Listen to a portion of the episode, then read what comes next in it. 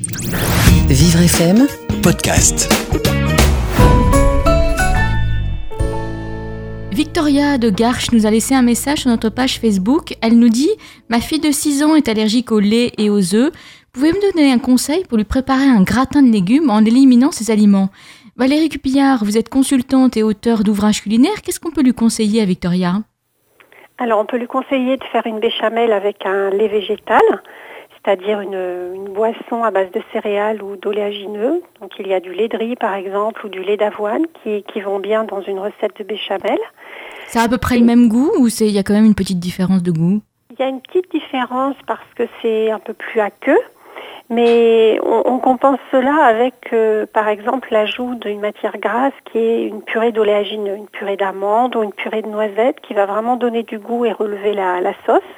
On peut aussi faire la béchamel euh, à l'huile d'olive, hein, ce qui va la parfumer. Mhm. Et puis sinon, pour un gratin de légumes aussi, on peut proposer euh, de napper avec un coulis de légumes, c'est-à-dire que bon, il y a un coulis de tomates, ce qui est très classique en été, mais en hiver, on peut faire un coulis avec de la courge et ou un coulis avec des champignons que l'on va mixer avec une crème végétale. Donc là, elle pourra choisir une crème d'amande liquide, par exemple, et elle pourra napper son gratin.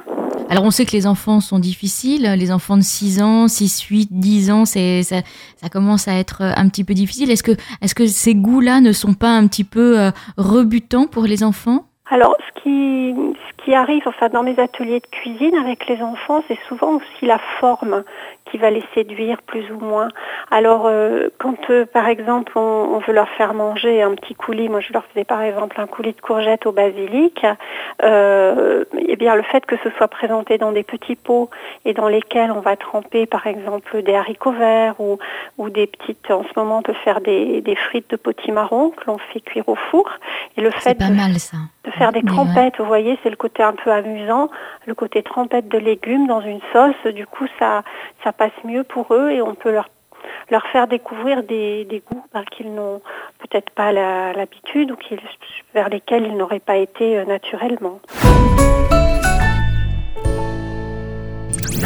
Vivre FM, Podcast.